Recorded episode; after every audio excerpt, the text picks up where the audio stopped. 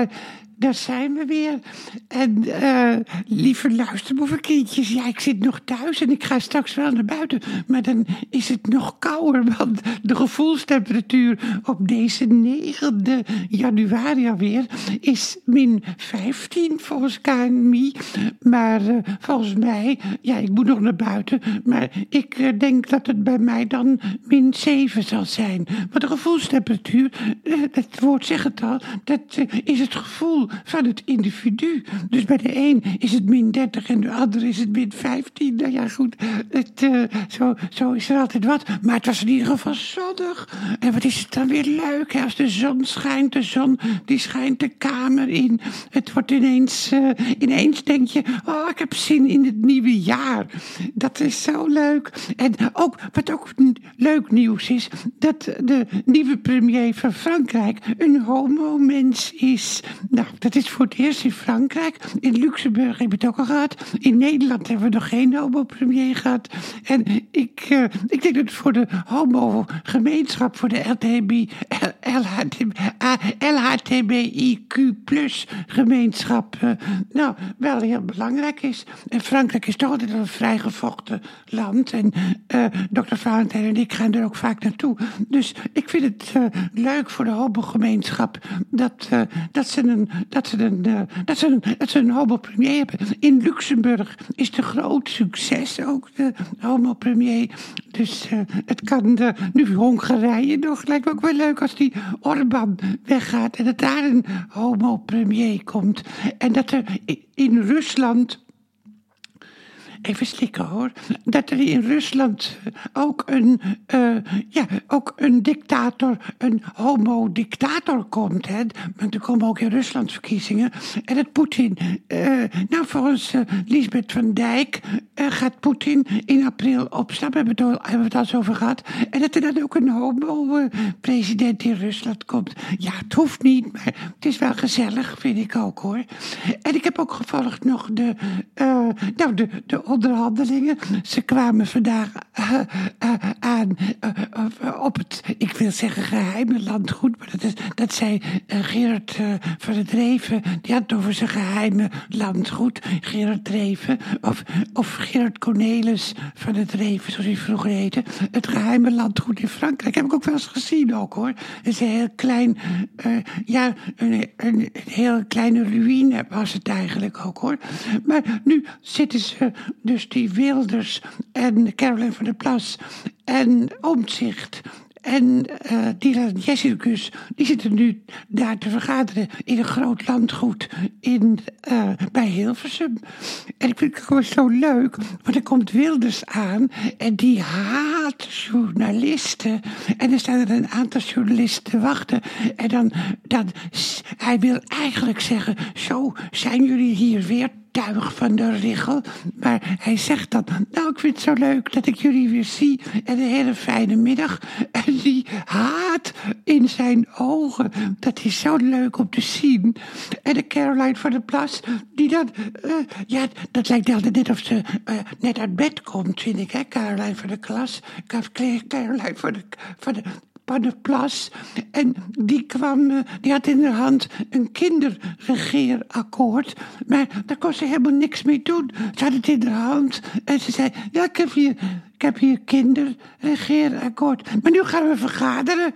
Zo, dat is ook helemaal... Ik denk, wat een rare vergadering.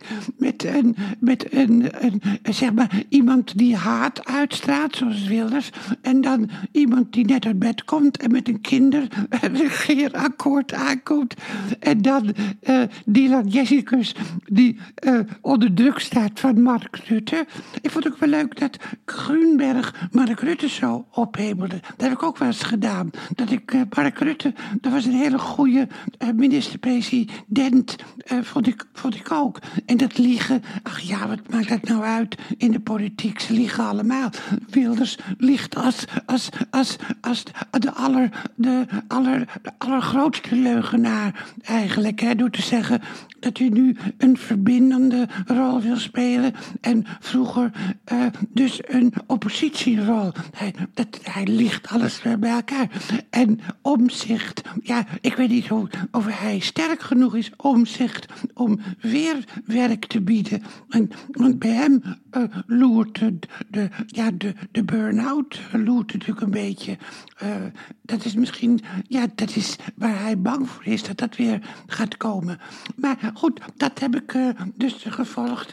En is wel, het wordt wel heel interessant en ook grappig natuurlijk dat ze het nu over de grondwet, grondwet uh, hebben.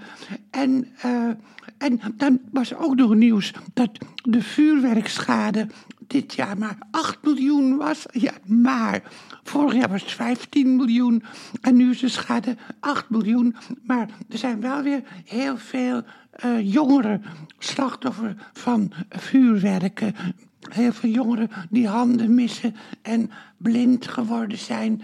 Uh, dus het, vuurwerkverbod zou toch wel moeten. Hebben met veel aan het woord. Hè? Hè, ik ga zo ook nog even naar Asfalt. Vandaag uh, komt uh, Arjen Lubach. Die presenteert de open bak. En ik begin morgen weer ook hoor.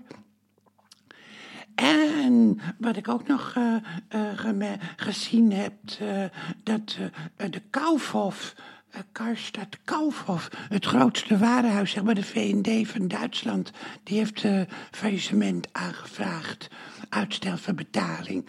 Dus het gaat daar uh, ook niet zo goed. Nou, ik denk dat ik dan wel genoeg tegen jullie gezegd heb weer. En, en ik, denk dat, ik denk dat je wel toch met optimisme uh, de toestand kan gaan bekijken. Want uh, de, de regering die houdt alles nog een beetje voor ons in de gaten. En Mark Rutte die moet een positie krijgen in Europa, een belangrijke positie. Dus de VVD zal de formatie een beetje gaan rekken, denk ik. Maar daar hoeven ze niet eens moeite voor te doen. Want het lijkt mij toch onmogelijk, die gesprekken. Ik zou er wel eens bij willen zijn, bij die gesprekken ook hoor.